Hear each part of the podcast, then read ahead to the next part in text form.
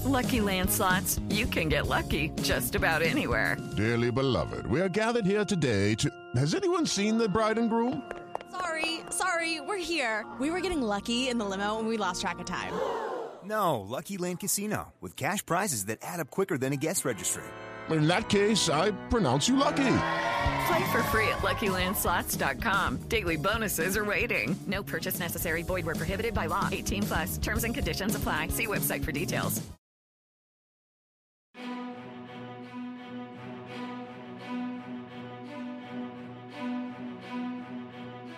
Warriors in Their Own Words is brought to you by the Honor Project, committed to putting the heroes of our nation on record. This presentation is dedicated to the brave men and women of the United States Armed Forces.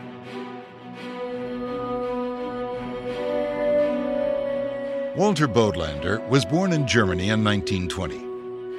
As a Jew, he knew he had to flee Hitler's regime.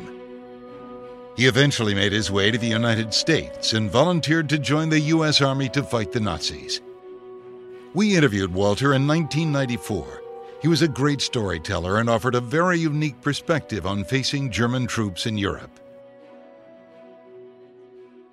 My background is as follows: I was uh, I'm Jewish, and I was 12 years old when the Nazis uh, took over. Then, by the time I was 15, and it was clear that they, uh, it was very dangerous for Jews to live in Germany. My parents uh, sent me to Switzerland to school. And so I was raised in a uh, high school situation in Switzerland, in a French speaking part of Switzerland. And um, went back to Germany until uh, shortly before the war broke out. And then my parents, my father died in Germany, and my mother got out.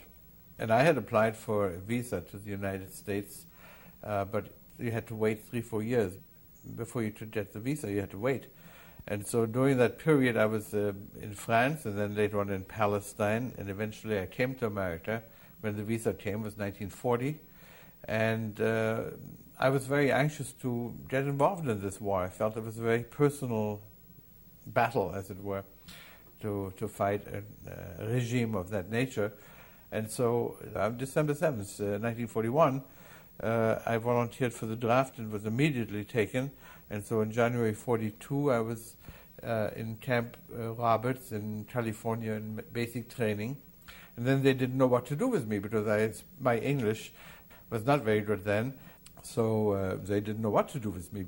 Everybody else around me was being assigned, and, and I was not. And finally I asked why, and they said, Well, uh, you're not a citizen, and we don't know what to do exactly. And so then Congress passed a law very shortly thereafter, May 1942. Congress passed a, uh, a, a, a, law that all enemy, no, all aliens who had volunteered into the army, not drafted, but volunteered in the army, could become citizens immediately. And so I became a citizen the next week in San Luis Obispo, and lo and behold, then I was being uh, assigned to an artillery regiment. I was in field artillery, was my training. And then there, eventually, I was asked to go, I was assigned to military intelligence. Bodlander trained as a military intelligence officer at Camp Ritchie, Maryland. The Army wanted to use his fluency in German to interrogate Nazi prisoners on the front lines.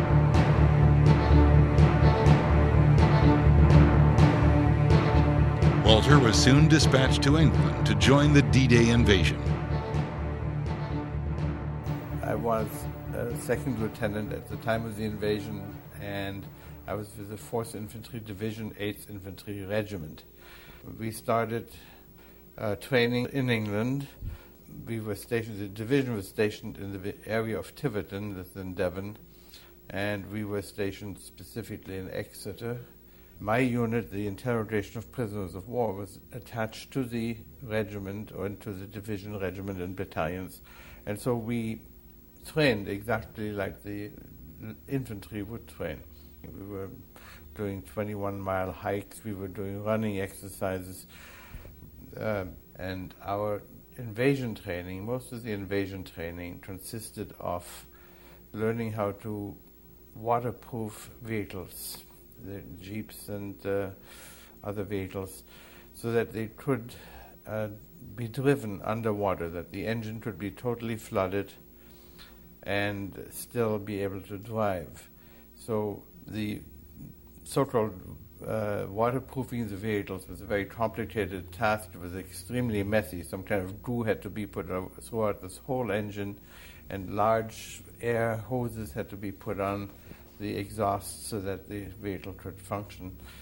And no, no vehicle could drive more than four or five miles with this glue on it. So the job was not only to waterproof it, but also to know how to unwaterproof it as fast as possible so that you could use it once you had landed. So that was basically the idea. And we were given designations as to where we would embark. So that had to be all be organized very carefully because thousands and thousands of people had to find a specific little boat, landing, barge, and know when to start and where to be and blah blah blah stuff of that nature. So these exercises lasted frequently four or five days.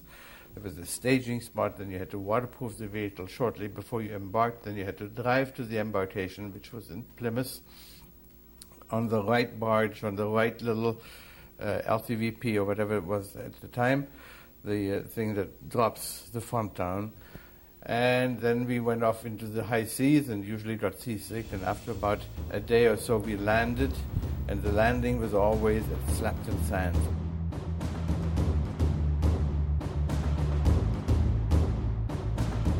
Now, uh, Slapton Sands was a part of uh, Devon, and it uh, looked presumably what Normandy might be looking like. It was flat, dunes, and not, not very hard to land on. And we would land, usually get a bit wet, the, uh, the question was always when would the Navy operator of the barge drop the flap? Because we always wanted him to drop it right on the beach, and he said, "No, we won't. You have to w- wait." And so, but we never dropped terribly wet. It wasn't terrible. It was uh, feasible. And then on the beach, we would be picked up by trucks and brought back to our normal station. Eventually, the vehicles would come back. We would learn how to unwaterproof the vehicles, and that was it. Uh, there was a great deal of uh, physical training, a lot of running, a lot of marches. Uh, we were supposed to be in tip top shape, and we actually were.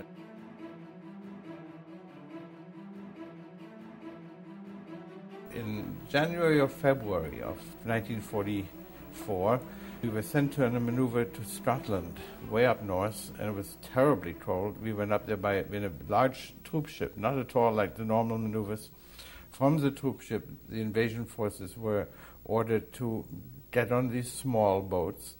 And when we were on the small boat, uh, again on the LCVPs, but without any vehicles, just men, they would bring us to the shore, and then approximately maybe a half a mile from the shore, it seemed that way, maybe it's only 100 feet, but it looked like a half a mile, they would drop the, uh, the flap.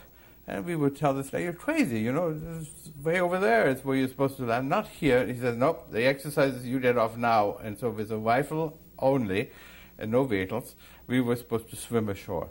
And I'm sure that's how you saw these nice uh, newsreel pictures because there were thousands of people trying to, you couldn't even, you literally could just barely feel the ground underneath you. You had to swim a little bit, water tread and try to move forward, and then eventually you got where you could wait on shore. And it was bitter cold, it was miserable. And once we were on shore, we were told, now you have to stay for eight hours and wait to be picked up. You may not build a fire. And that was the idea. You'd be wet and wait for eight hours. And eventually, you know, just keep yourself warm by running around, by, by flapping your arms, and by cursing and cussing. And that was the exercise. That was the whole idea of that exercise when the in the beginning, uh, also many times we went on invasion exercises, and each time we believed it would be the real thing because the first time around we were issued live ammunition. Well, that was obvious; that was the real thing. Then no, it turned out to be Slapton Sands. And the next uh, two weeks later, there's another alert for an exercise, and this time we got live ammunition and blood plasma. So that must be the real thing. Still, it was Slapton Sands. And then the next time they had uh, live ammunition, blood plasma, and and they had uh, a whole series of medals uh, that they were going to give out on the spot. So that would be the real thing. Well, it was never the real thing. And when the real thing really began, it was entirely different because we were taken out of the quarters in Exeter and the various um, towns and moved into large fields. And these fields in uh, Devon were then parted by, with uh, barbed wires, and no one was allowed to move out of one field into the next field. Only, even though it was the same units, only special passes could you have to go from one unit to the other. And then, in a specific field, there were tents in which the uh, various maps were given out, and the officers in charge of the units, like myself, went to those, were, were escorted to those tents, and we were given the maps of the area where we really would invade. We didn't know it would be Normandy. It might have been elsewhere. Nobody knew where. And so now, for the first time, we knew it was Normandy, and we knew it was specifically called Utah Beach, and we were given this section of Utah Beach. There were large relief maps in those tents of the specific area, what it would look like, where we would land here's the beach, and then there's a little incline, and then there is an oak tree to the left, and there's a pine tree on the right, and there's a hedgerow in front of you, and you cross it, and you come to a little road, and you turn to the left. And so you knew exactly what it would look like, because you saw it in front of you, you saw the aerial photography, but we didn't know when we would land, and we were given invasion money. So that all the troops were paid with uh, French money, well, with an American money. It was called invasion money, with American money in francs. And the idea was that probably the real French money would not be worth anything, and our money would become the stuff that we were supposed to use to buy food from the farmers. We were told that we would not be supplied for the first five days and had to take care of ourselves, or four days, I think it was. And we were told not to drink water, drink anything except water. You drink wine, cook the water, and drink tea and coffee if you can. No, no fresh water.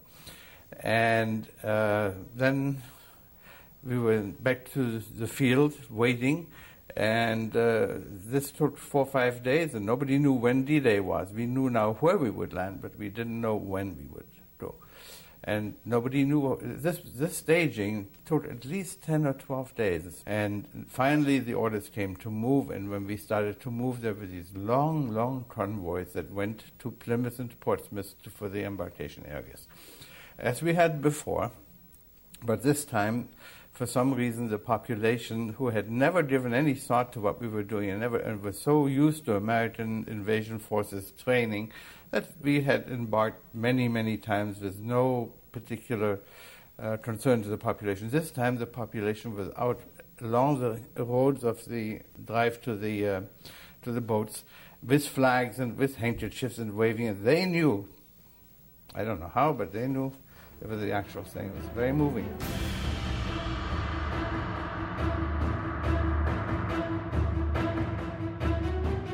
Well, then we were on these uh, tiny little uh, LCVPs and uh, these landing barges, and uh, it was very windy, very high sea. Uh, the waves went into the barge, so nobody was dry. We were constantly wet.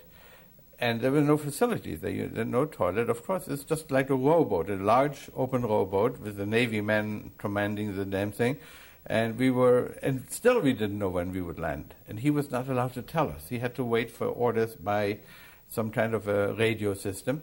And then he had an envelope that he was to open, and that would then tell him at what hour to land and how. And so uh, these orders never came. And finally, he, we, since I was on the same barge with uh, the colonel of this whole unit who was in charge of the invasion, Colonel Van Fleet, he managed to give an order to that Navy man to open the envelope. And turned out that we were supposed to land on the 5th, according to the envelope, but the orders had been countermanded, and the actual landing took place 24 hours later on the morning of the 6th. I did sleep a little bit. I remember I was lying underneath a jeep, one of the jeeps, in water. I don't know why I was under the jeep. Maybe to avoid the salt water coming in. I don't remember that, but I do remember lying underneath the jeep and finally falling sort of asleep, and waking up on the morning of the fifth and thought, well, damn it, I thought the invasion would take place this morning, and it obviously hadn't. Everybody was absolutely miserable, just as miserable as you could be. So when it finally came to the invasion, uh, which was the night, the early morning hours of the 6th. We, could see the bombing. The, the major bombing had not taken place before. There was some bombing. We were fairly close to the shore at all times, so that we could not see the shore, but we could see the flashes of the bombs landing on the shore. And in the dark hours of the morning of the 6th, these, this bombing was fierce. I mean, you, then we knew that would, this was really the preparation for the actual landing. And so, so it was, and we landed in daylight. We had all been worried about landing at night. Uh, the, uh, our units were not ready to fight at night at all. And so we were very happy that we landed. All, all our invasion training was in daylight too. So we did land in daylight. And uh, when we did land, I personally, it was about half an hour before H hour, and there was just a little bit of machine gun fire and a few mortar shells were falling on the beach, and it was practically the easiest thing in the world. There was no major fighting at all in the first half hour or so. We had immediately captured a few Germans who were stunned from the bombing. They were in one of the burned out, built, uh, bombed out bunkers. And so I stayed on the beach for a few more minutes, maybe a half an hour, trying to interrogate them. They had nothing to say. They knew nothing. They were confused. We were confused. It was not very much to be gotten. And the orders basically were to get off the beach and to establish some kind of beachhead by moving on.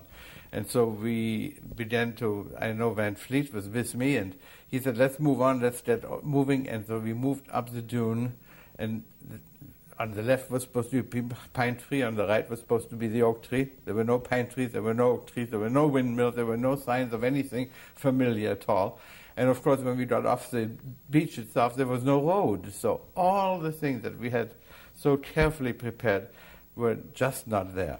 And everybody was utterly confused and we stopped at a, we came to a little crossroads, and I remember Van Fleet put his map down. He had a map in his hand. He had a, he had a pistol which he had drawn, and I had no weapons except the pistol which I have, wasn't using. There was no Germans in sight. Uh, all around us were just uh, young American troops moving in, uh, and we were receiving artillery fire, and I was beginning to get a little hot. So we were on this crossroads, and we were looking at the map, and suddenly this crossroads is receiving artillery fire. So we learned never to stop at a crossroads, because that was a point where people, where the Germans were training their guns at. Well, eventually we got off, and eventually we got lo- located a little bit. There were marshes around in that area. It was very dangerous not to get caught in the marshes, and we found out where they were. We, we finally located ourselves on the map, and we got into St. Mère-Église that night. And St. Mère-Église is where the paratroopers had, uh, had landed, and we were supposed to meet them around noon, I suppose, and we didn't. It was in the evening and then St. Mère-Église was still, uh, we were ordered to move on. It was on the road, this was the road that led eventually in one direction to Cherbourg, and we were supposed to move on to that. So St. Mère-Église was captured. Uh, so we moved on, and that night we were uh, on a road leading to Cherbourg and in direct, constantly in direct fire with the Germans. There was a German machine gun positions that kept firing at us it was very, uh, very, very miserable and very frightening, and um, uh, and quite dangerous.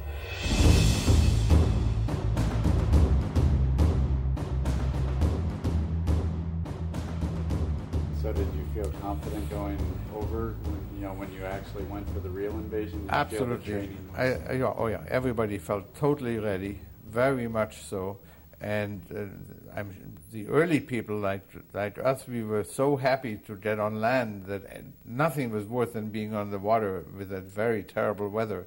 I was delighted to finally found that we were on land. Nothing was worse than that. And for the first few days, the weather evidently was terrible, and we didn't have any ammunition. Then it's where the ammunition began to be short because the ammunition ships couldn't land. The weather was so terrible and there was a General Roosevelt. Te- uh, he was a son, I think, of Teddy Roosevelt. He was quite old. He was a wonderful man. He was in his, he must have been in his 70s. He had his, unarmed. He had a, a, a, a chain with him, and he was right there on the beach.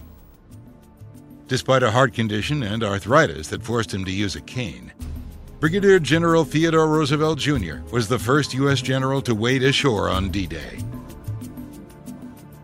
Must have landed first day, uh, and he came to, he, I, I knew him very well. He came to me and to the front lines all the time during the first four or five days in Normandy. And he was enormously courageous because he came to us where, and, and told us what was happening on the beach. And so he told us, well, he said, don't worry, the first ships are landing and more troops are landing. And then he would disappear, then go back to the beach and tell them that we've already moved up to the land where we've captured St. Mère-Église and don't worry about it. And then he came back to us and told us more ships are landing. He says, yeah, it's a little short of ammunition, but don't worry, it's coming in tomorrow. The weather is getting better. So we got wonderful intelligence from him. He was a great guy. Uh, I remember him very well. And uh, I also remember at one time we were uh, asked whether we had how much ammunition we had. I had a machine gun, and we had uh, 50 caliber on the jeep, and uh, was must have had about 500 rounds. And I was told to give up 200 rounds because uh, the front needed it immediately, and we didn't need it except in a breakthrough situation. So it was very, very tight. Ammunition was very tight for the first maybe week or so. Then came the uh, the paratroopers and the parachute landings had occurred um, sometime in the same time with the glider landing. Gliders came into Normandy about the fourth or fifth day, or maybe third day. We had seen in the hedgerow fields large poles all over the in every field, and couldn't quite understand what these poles were about. But when the gliders came in, we found out what they were about. Because the gliders have have to have space to land. They came in at about 50, 60 miles an hour, just wood, no seat belts. And these things came. We knew they would land. We were told to greet them and that we would, they would be our reinforcements. So we were waiting for them. We saw them coming in. And suddenly they're on top of us, and they were very dangerous to the ground troops because they had no place. You know, they come in at 50 miles an hour, 40 miles. It's like a car coming at you, except the size of a glider with those huge wings. And worse, when they landed, they had no place to go, and the wings would hit those poles and so the wing would break off, the glider would flip up in the air, fall, explode practically. Uh, wood explosion, not a real explosion, just in wood. And 90% of the people in the gliders, 90% of the soldiers in the gliders were useless.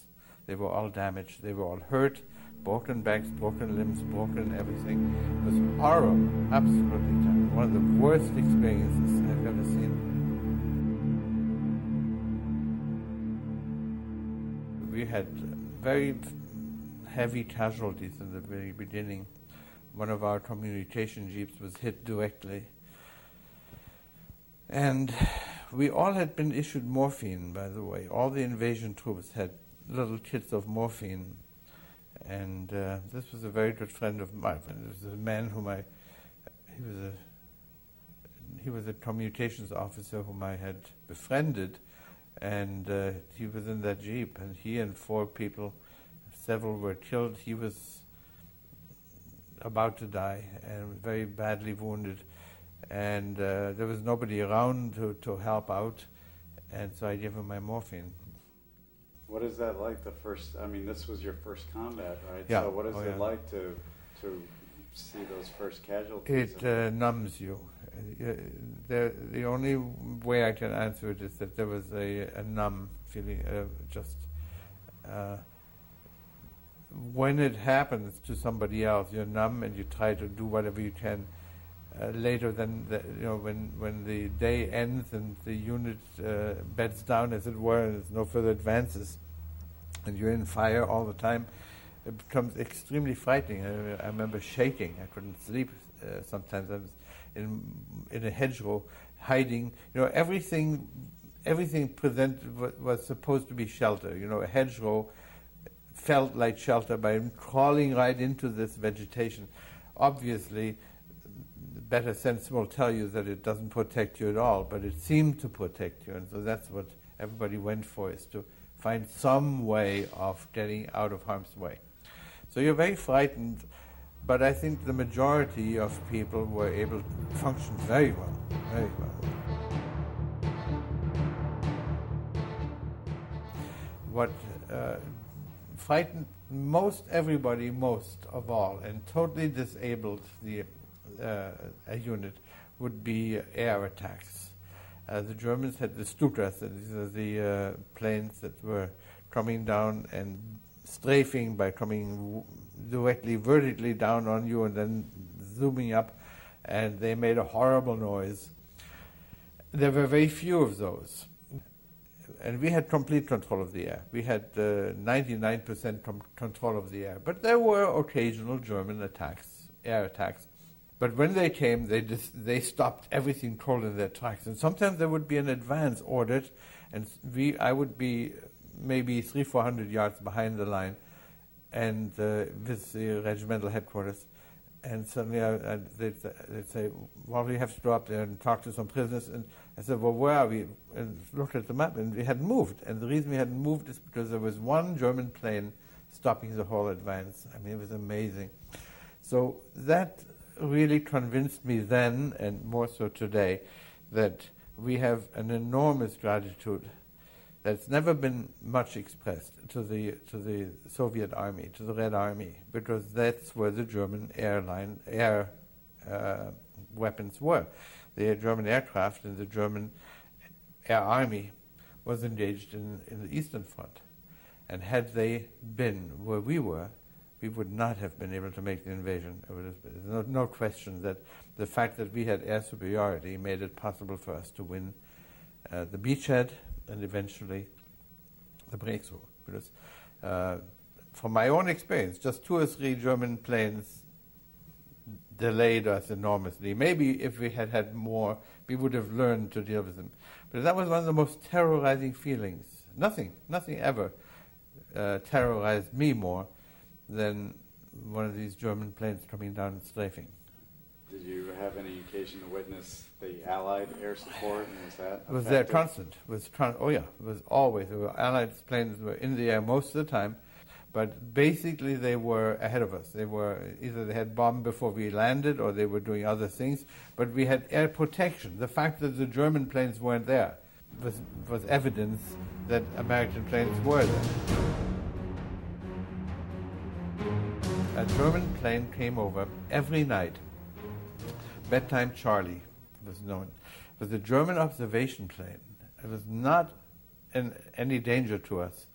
Uh, it flew fairly high, very slow, sort of like a like a Piper Cub, like the same type of planes we had, and they were using these planes to um, for intelligence purposes and to direct artillery fire. And it came over our lines, and everybody shot tracers at them, you know, machine guns. We never hit the damn thing.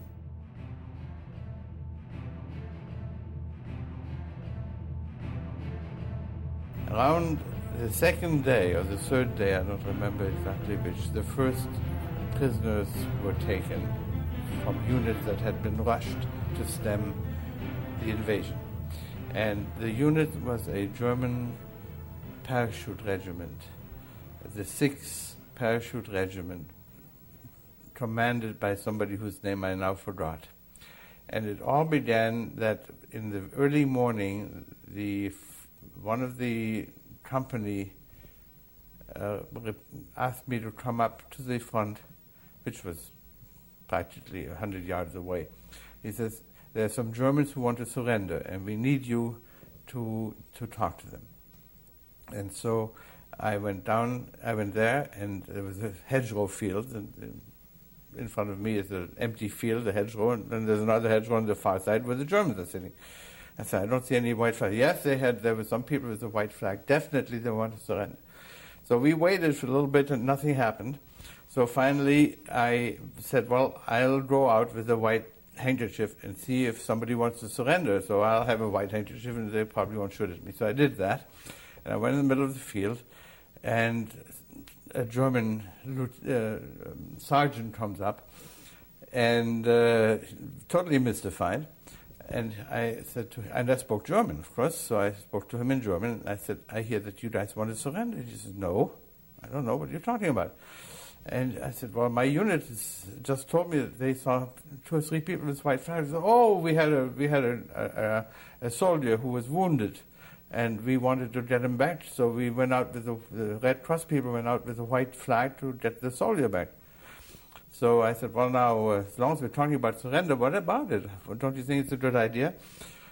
And he says, well, he says, I don't know. Uh, he says, I, I don't care about the war. I just as well ready to surrender, but I can't without permission. And I said, well, who would give you permission? So he says, well, I have to ask my lieutenant. I said, you mean he, he might be agreeing? He says, well, yeah, I think so. So he said, okay, we'll meet in 10 minutes. So he went back and I went back, and I'm very excited because I'm getting a first surrender of a whole bunch of units of soldiers and uh, Major Todd, who was the military intelligence uh, uh, S2 for the regiment, was my immediate commander, and he was 100 yards back someplace in a command post. So we had a telephone, a field telephone. I telephoned him, and I said, I'm getting uh, units to surrender. And he said, well, when? And I said, I don't know when, but I'm meeting again in 10 minutes. He says, well, better hurry up because we're ordered to attack. We have to do, we have to move. I said, well, it's only 10 minutes. He said, okay, that's no problem. So I go back out. In 10 minutes, the sergeant shows up. And he said, well, uh, talk to the lieutenant, and we've talked to the men, and everybody is willing to surrender, but they have to have permission from their commanding general, from their commanding officer. But who is that? He said, well, it's a, it's a, uh, uh, a colonel. And I said, well, how long will it take to get the permission? He said, about half an hour. He asked for us, for you to wait for half an hour, and if the colonel agrees, then the whole unit will surrender. And I said, well, is it for real? He said, absolutely, definitely. So, 15 more minutes. I said, half an hour can't wait. How about 15 minutes? Okay, 15 minutes. So we move it, we move back to then 15 minutes, and I'm reporting to my to, to Major Todd and five minutes later, Todd comes back on the phone and he says, Get the hell out of there. We have orders to attack, and you've got to stop this nonsense, and we're attack- we're moving. I said, You can't do that. I'm getting, you know, these people are under good faith. They, they're trying to su- arrange a surrender. We can't attack now and shell them. So he said, Well, we have to have preparatory artillery fire, and we have to move. No, no, no. So I persuaded him not to move and I went out again. And this time a lieutenant came out, and he said, uh, "We talked to the colonel, and the colonel wants to talk to you personally. And if you come over, we'll guarantee you a free travel from from the front to the colonel and back." And I said, "Well, I can't do that without having permission from my uh, commander." He says, "Okay, we'll wait here."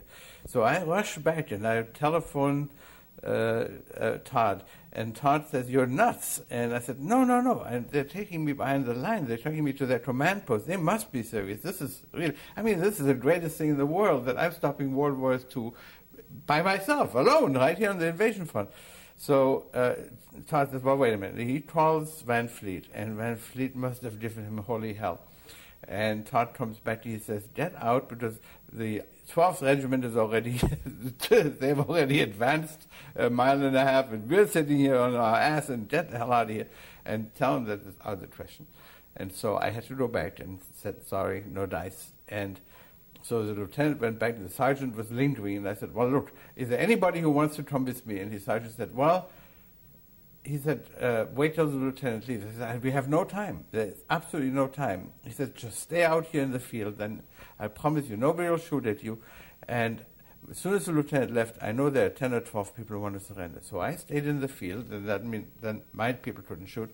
And then the lieutenant disappeared, the sergeant disappeared. I stayed in the field. Five minutes later, four people came over and surrendered. Two of them were wounded, and one was the sergeant himself. And they did. So I, I got four people out of this whole deal. And I got holy hell because we were held back from the attack which started immediately. The artillery fire started in preparation, and on both sides, on the right of us and to the left of us, the other regiments had already moved up. We were held behind, but we managed to catch up with them. So that was my big time of glory.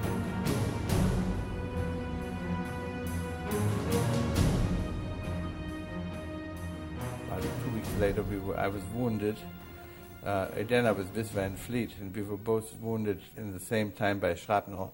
Uh, a um, uh, mortar shell hit and wounded us. And then the fighting was very tough. It was very, very dangerous and very uh, hedgerow fighting. The, you couldn't dig in, really. You didn't have time to dig foxholes. At least the ordinary soldier didn't. The command post was in foxholes, and but the ordinary soldier had hardly time to dig in. And eventually, um, we came to Cherbourg. Well, the unit that captured Cherbourg was the 12th Infantry Regiment. It was a sister regiment, same division. But we, I wasn't there at that point. I was behind the lines. And by the time we came into Cherbourg, I was ordered to guard, uh, with my men, to guard a fortification. Cherbourg is a city where the mountains are facing the uh, beach, the harbor. And into the mountains, the Germans built uh, gun emplacements. And these gun emplacements go along the whole mountain range facing the harbor. And uh, we had captured that, of we, meaning my unit, has captured it, the 12th Infantry had captured it.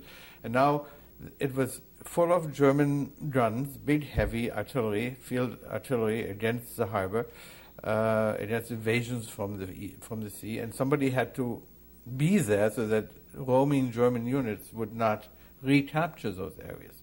And so I was assigned to this.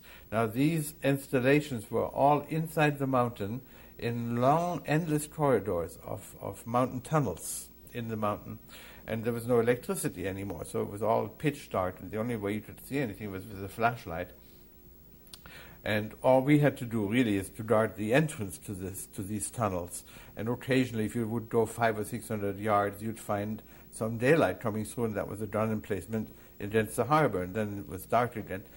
And so I went in a little bit further because I knew there was no danger at all. The Germans had surrendered that area.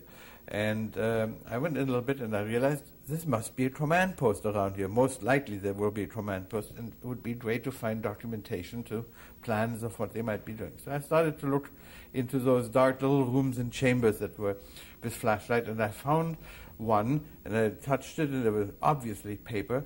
So I took the flashlight and a knife and I slid into the sack, and I thought maybe I'll get some very important documents. And what I found was French money. And it was the French currency, regular French money, and it was sacks and sacks and sacks and sacks, a room full of sacks of paper money. It was obviously a payroll for the whole region. And so I opened a few of those sacks, and there were 10,000 franc notes, and 5,000 franc notes, and 20,000 franc notes, and 500 franc notes. And I stuffed myself full of this thing. I said, hey, that's fun. This, be, this is play money. When we play cribbage or we have nothing to do, because in the war you wait a lot. So I took a lot of the money and eventually gave it to my friends and to um, Todd got a whole bunch of that money. And we began to play cribbage for, uh, I think, uh, 100 francs was worth $10. So it's approximately that ratio. So we were playing cribbage for $100 a point and bridge for $2,000 a point. And we were uh, lighting silhouettes with French money until we decided it might be worthwhile to see if the French would use this money and honor it. And so we went to the first farmhouse we came to on the way back from Normandy, uh, back into France proper. And lo and behold, the French were very willing to accept this money. So we got eggs and wine and what have you from the farmers and money to, to, to burn. Well, about a month later, we were being paid for the first time. The first uh, uh, units came up to pay the front troops. And when we were being paid, we expected to be paid, of course, in, in invasion money, which is what we really were supposed to have. And we were paid in the French money, in the real French money. So, had I held on to all that money, I would have had an enormous amount of valuable American money because we were paid in French money, but we had the right to send it home right away. And so, consequently, I could have sent thousands of dollars home but it had all been burned up and given away. Later on, I found out there were $40 million worth of, of, French money in that area. It's literally the payroll of the uh, German army for that whole region. And uh, because there was so much currency available, the American army decided to use it. And, so, and the French accepted it. Was never changed. The invasion money disappeared completely. It was never used. So this is in Luxembourg, and we had been in Luxembourg on a uh, on a river line for very. Uh, we had gone through a very bad battle, and my unit was relieved and put into a sort of a rest area almost but it was still front line, but there was no, no, no fighting really to speak of. And so one day, on Christmas Day or thereabouts, maybe Christmas Eve, Christmas Day, in that period of time, I managed to take my Jeep and to take my driver and my Jeep and to go back behind the lines to Luxembourg City, where I had heard of a castle that was giving a party for the Allied soldiers available. And so I went there and had a wonderful evening and a wonderful time and got royally drunk and woke up in the morning, the next morning, on the floor. And uh, the lady of the house, or the, whatever it was, woke me up and said, You better go back to your unit. Something is happening. And I had no idea what she's talking about, but she must have heard something on the radio. And besides, I needed to go back to my unit, so I collected Johnny Bear, my driver, and we got into the Jeep and we are driving back, and all of a sudden I'm being stopped on my way to my own unit, which was maybe five miles towards the front. I'm being stopped by an American outpost, and I couldn't figure out why there would be an outpost behind our own lines. And the guy stops me and said, "Do you have papers?" And I said, "No, I don't have papers, but I'm I'm already a captain, so I feel reasonably secure about this whole thing." And he said, "Wait a minute," he said. Uh, uh, where you, what unit are you from? I tell him. I said, what's going on? He says, and the more I speak, the more suspicious he becomes.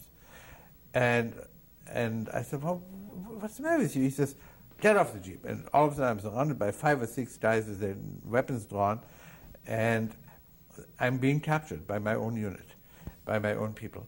And I said, well, what's going on? He says, well, you're a German. You're clearly German. I says, no, I'm from Los Angeles. Oh, yeah, you're from Los Angeles. What's the football team? What's the baseball team in Los Angeles? I I know, you know nothing about it. Uh, it wasn't even the Dodgers then, you know, it was some small team. I didn't know anything.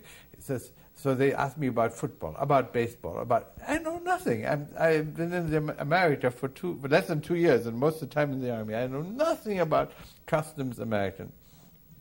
Well, now he's totally convinced, and so I, I'm about to be shot. It was not very funny, but they were absolutely certain that I was German spy, and that, or, or in, worse than that, invading, uh, you know, coming in and, and shooting at, and they're ready to shoot me.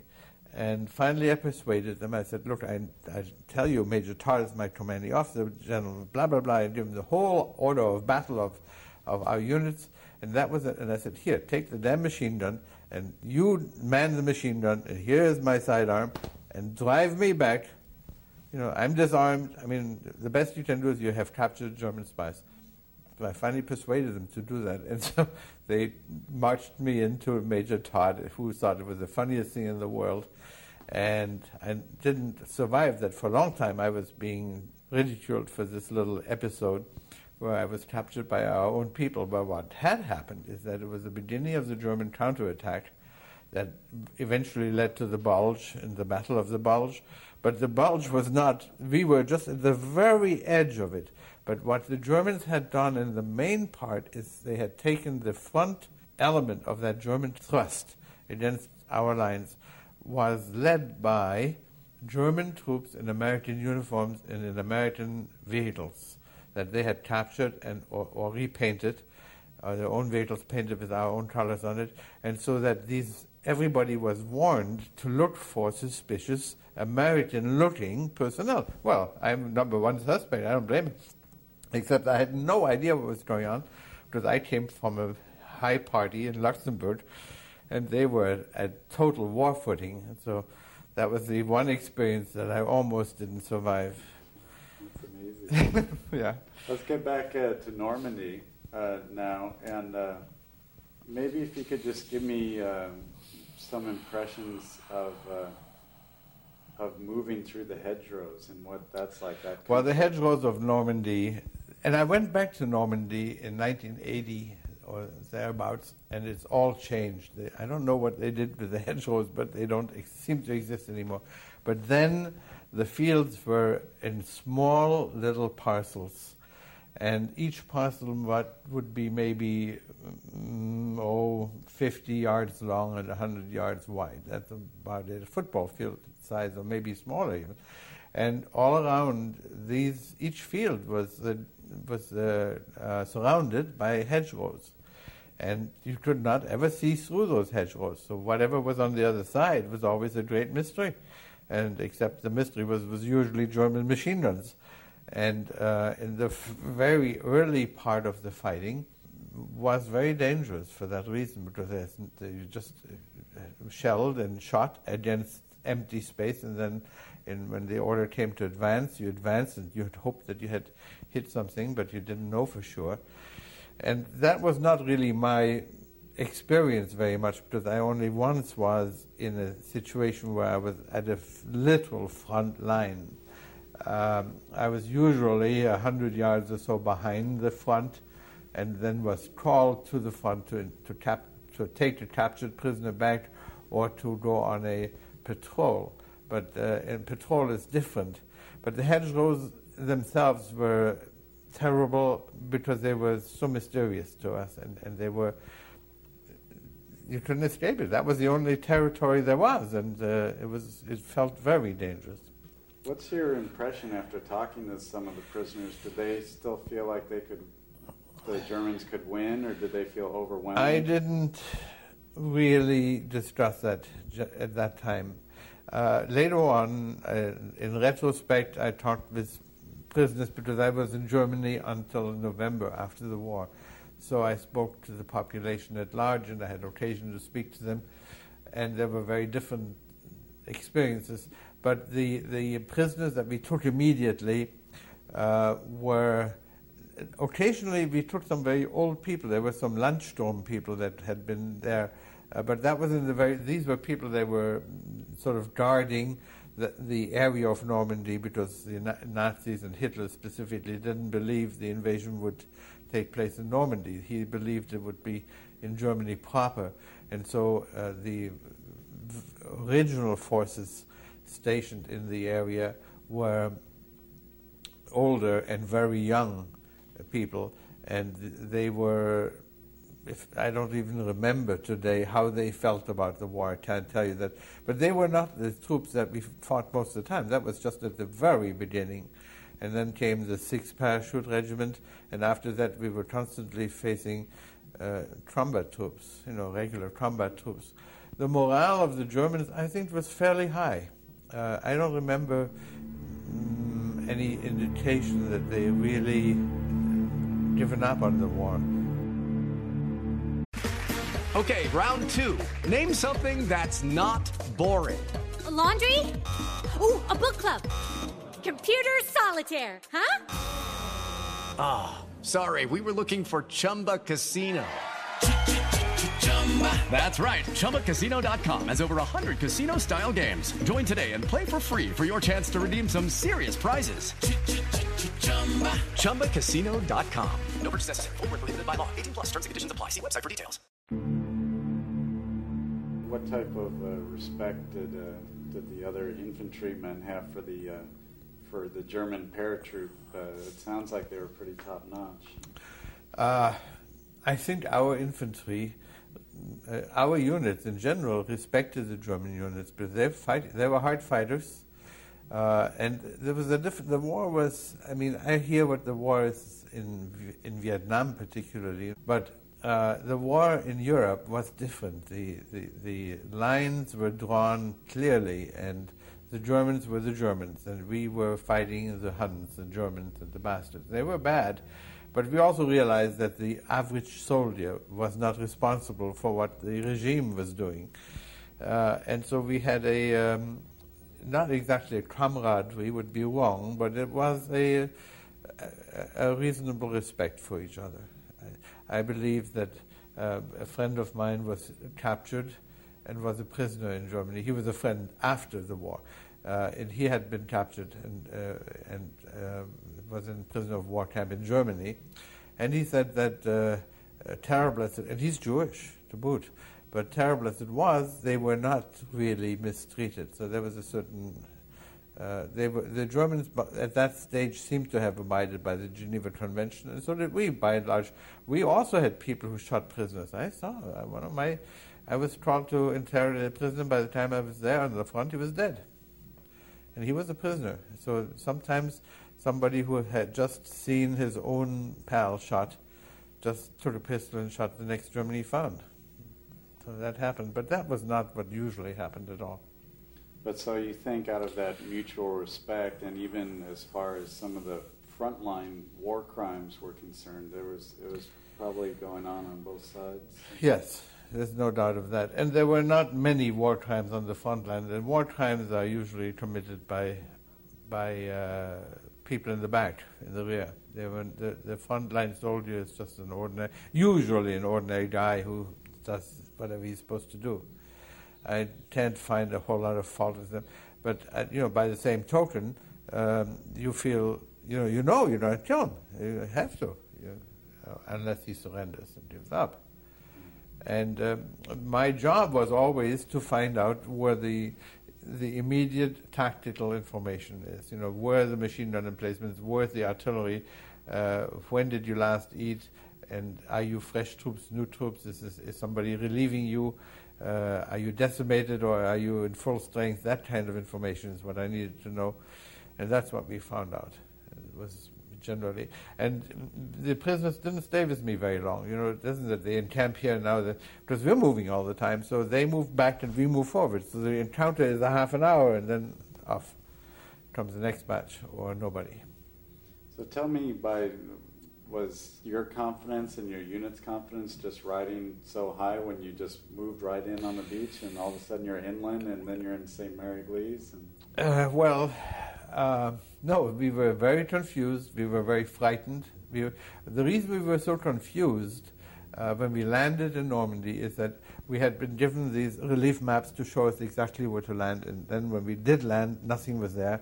It turned out that because of the bad weather, the whole invasion unit of the of our particular beach, Utah Beach, had been pushed a mile south, I believe, so that where we landed was not where we were supposed to be landing, and that's why nothing fit in the beginning, at least. And um, no, there was no confidence. We didn't know whether we would be pushed back or not. Uh, we only knew that there was no immediate horrible resistance, we didn't know what happened in Omaha, for instance, where the First Division landed and hit a, a German regiment on full maneuver and, and had horrible casualties and almost didn't make it. We didn't have that problem. And so uh, it wasn't that we were terribly confident and we were just, you don't even think of confidence really. You just think of survival. That's all you're really thinking about. Worm, and I hated to move forward. Every time I had found a spot where I had survived overnight, and then orders came for a new attack, and new moving forward, or the units are moving forward, and we have to follow them. That was a horror because uh, that meant coming into unknown territory, and maybe you wouldn't survive there. You know, it was not at all one of confidence, and and don't think it was camaraderie in the sense of oh these fellows over there, they're good chaps, and we just happened to fight them. It was uh, they were the enemy, you know. They were you only get you only live once, and you only get killed once, and you try not to, and so you kill or shoot and do everything, and you don't think of them as as nice people at all. No, I mean don't get that idea of this movie stuff that uh, the valiant enemy, not at all. Uh, they were brutal Nazis, and we knew it. Let's talk a little bit more about uh, the German prisoners. The prisoners at, at this stage, when I would uh, get a prisoner, he would be in our hands for about half an hour. Somebody had captured him, or somebody he had surrendered to somebody, and was immediately sent to me and to my unit. So we were the first people to really talk to him and they came usually in groups of five or six. There would be a patrol, or there would be a communications uh, group who were laying wires and were caught by us, or something of that nature. And by and large, they were frightened. They were very easy to get intelligence from. They were willing to, to they, you know, they gave me the uh, name, rank, and serial number type thing. And I said, well, thank you, that's very nice, and that was well done. And not sarcastically, but just in a friendly way, kind of, and then there'd be a map on the ground. And I said, well, let's see now, do you know where you are? And he said, of course we know where you are. I said, well, show me. I don't, I'm not so sure that you really know where you are. And then he would show me where he is, proving that, yes, you, know, you can challenge almost anybody. He said, well, then, if you know where you are, where did you come from? He said, well, here. He says, well, what is that? He said, well, that's where our battalion is. And then he would stop. And so I said, well, I know who your battalion is. That's, uh, you're commanded by so-and-so. Because another prisoner would already have told us that. And so we disseminate information of that nature immediately so that other people can use that information. So once he knows that I know what unit he's from, he hasn't betrayed himself at all. So I said, well, is that where your, uh, is this where your artillery is? He says, well, no, the artillery is, of course, much further behind. I don't know where they are. All we have is machine guns here and there. Well, that's exactly what I wanted to know. So it was easy enough to get information. Very rarely, we, we my, our training was in Camp Ritchie in Maryland, in America. That was military intelligence headquarters. And there we had learned all kinds of tricks and how to uh, use your wits to try to persuade somebody to, uh, to give you information without torture. We were definitely told not to torture anybody, and as far as I know, we never did. I mean, certainly not my unit, I don't think anybody did. And, and we, we had learned how to assassinate people, you know, with a wire and with a drip from the you know, the movie stuff. But it turned out that was not needed, not by me at least. But I had occasionally, I remember one instance, uh, must have been already outside of Normandy after Falaise and on the way to Paris. And we had not yet, we had just broken through, but we didn't know what was facing us. And we had, there was a lieutenant and uh, two or three soldiers who had been captured. And I interrogated them. And, oh, there was a sergeant, a lieutenant, and two sergeants and they were really tough. They were they were convic- convinced Nazis. They were fighting for their fatherland and the Führer, and they weren't giving anything. Name, rank, and serial number. That was it. And uh, and I really needed, and I couldn't con them because I knew we had no idea who was facing us. We had no idea what the unit was. We didn't know whether it was a reserve unit, whether it was a frontline unit, whether it was uh, when they had arrived, were they fresh units? Was it an older unit? Were they there? Nothing, no idea. And so uh, the more I asked them, the more they clammed up. And so finally, uh, and there was no fighting really. You see, the, there was a breakthrough situation. The enemy lines were fluid, and so we weren't. They didn't hear any artillery. There was no machine gun fire. It was all. They felt relatively relaxed for some reason, and I remember being very frustrated because I needed information, and so I finally took the sergeant behind, uh, away from the group, one of the sergeants, and I said to him, some, I don't remember what exactly I said to him, but I f- persuaded him to give me the name of the commanding officer of the regiment. I think that was in, actually they have a Soldbuch, a little booklet, and I couldn't read the name but it's signed by somebody. And I asked him, is it signed by your commanding officer? He says, well, of course. And so, which frequently it isn't, but it was in this particular case. And I said, well, I can't read the name. He gave me the name. That's somehow I got a name. And then I took my pistol and I shot in the air. And I put a guard there and made sure that this guy was out of sight. And then I went back to the lieutenant and said, You're next. And I took him to another area and he said, Well, what do you mean I'm next? And I said, Well, uh, the sergeant didn't talk, so uh, all he gave me is the name of the regiment. Well, I know that, and the regimental commander, I know that, and the company commander, I don't care about. I want to know more. And this guy really tensed up because he had the sergeant he had heard the shot, and he had found out that I knew something. So the sergeant had talked, and how much I don't know, and now he was on the line.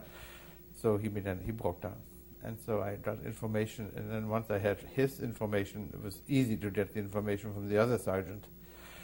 But that was not the common thing. There was usually, when people are so early on uh, uh, captured, they're, they're, they're, in shock. You know, they are. and I'm not. I'm not in shock, but I'm the capturer. Yeah, so I, we had an enormous advantage. You obviously spoke such perfect German and Yeah. born in Germany Yeah, and everything. sure. Did you ever have any of them, you know, saying, calling you a traitor or anything like that? no, not at all. They don't. You, it's the relationship at that stage is so different. You know, they just they, they don't even know what's happening to them. They're coming out of a German environment. The army, the troops, they're told that if they get captured, they'll probably get shot.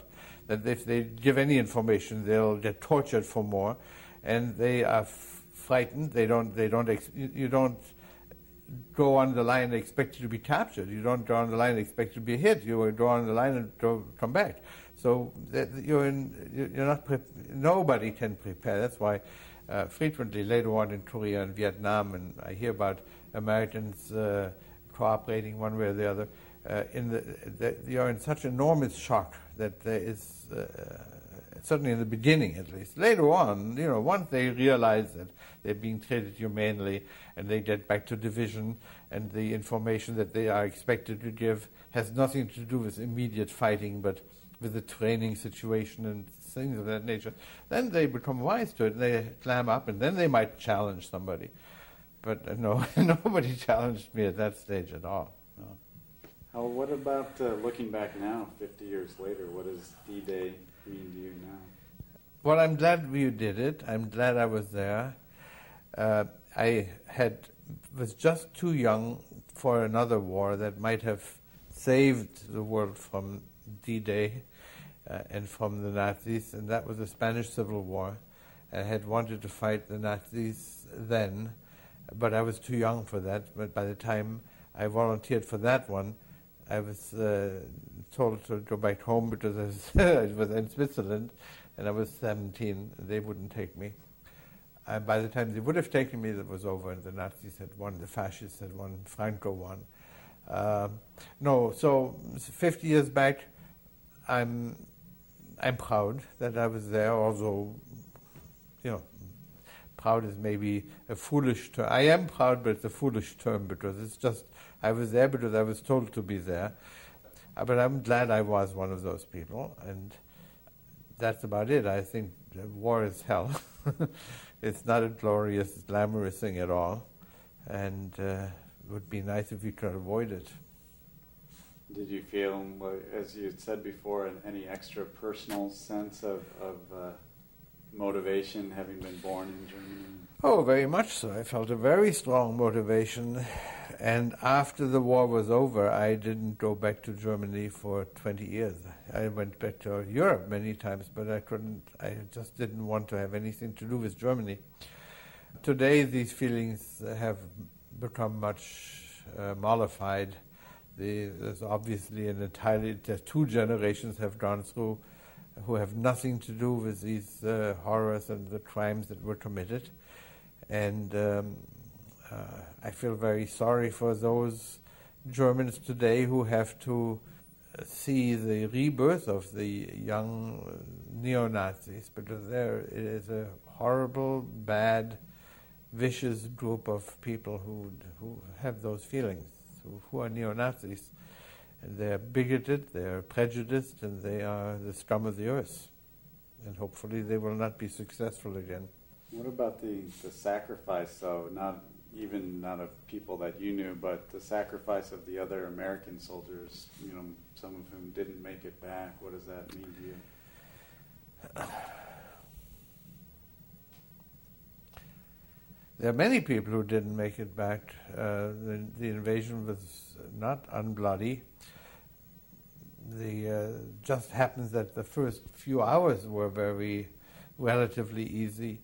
It became quite bloody afterwards, and uh, we all knew that we might get killed. You know, it was not a. Uh, you have no. You just don't have any choices. You have to either make it or not make it. It's just a, a question of a mindset, and the mindset is the army is successful in drilling the uh, frontline troops, at least, into that kind of perspective that you know your job is going to be a certain thing, and you have to uh, do this job. And those who get killed get killed. I just feel that it's uh, terrible that it happened to them, and I'm extremely lucky it didn't happen to me. And uh, the guy who convinced me on maneuvers in America to join, to apply for military intelligence because he says, look, you're going to be safe, you're going to be way behind the lines, you're going to be probably in London, and so it's a great deal, and you still contribute something. That very guy uh, got killed in the war. And he was not in London, he was way behind the lines, he was in Corps which is about maybe 100, 100 miles behind front lines, and he was killed by the explosion of a V bomb, uh, the, v, the V1, the small little sputtering bombs that came flying on the way to England, but we all shot at them. And so many of them didn't make it to England. They exploded somewhere along the way. And this guy got killed by one of those, a total freak. But that's what happened to him. And I was on the front almost all the time, and I just got a small little wound and survived.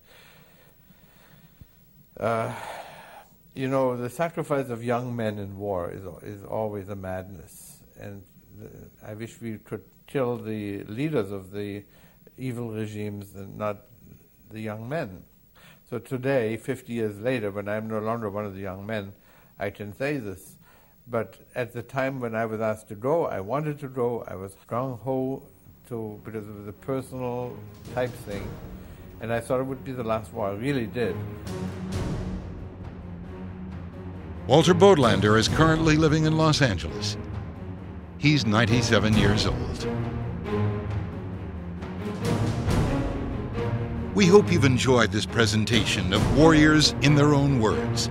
This program was created and produced by the Honor Project, Heroes of Our Nation on Record, narrated by Bill Ratner. This production is copywritten by Heroes of Our Nation on Record, Incorporated. Any unauthorized broadcast, public performance, or copying is a violation of applicable laws.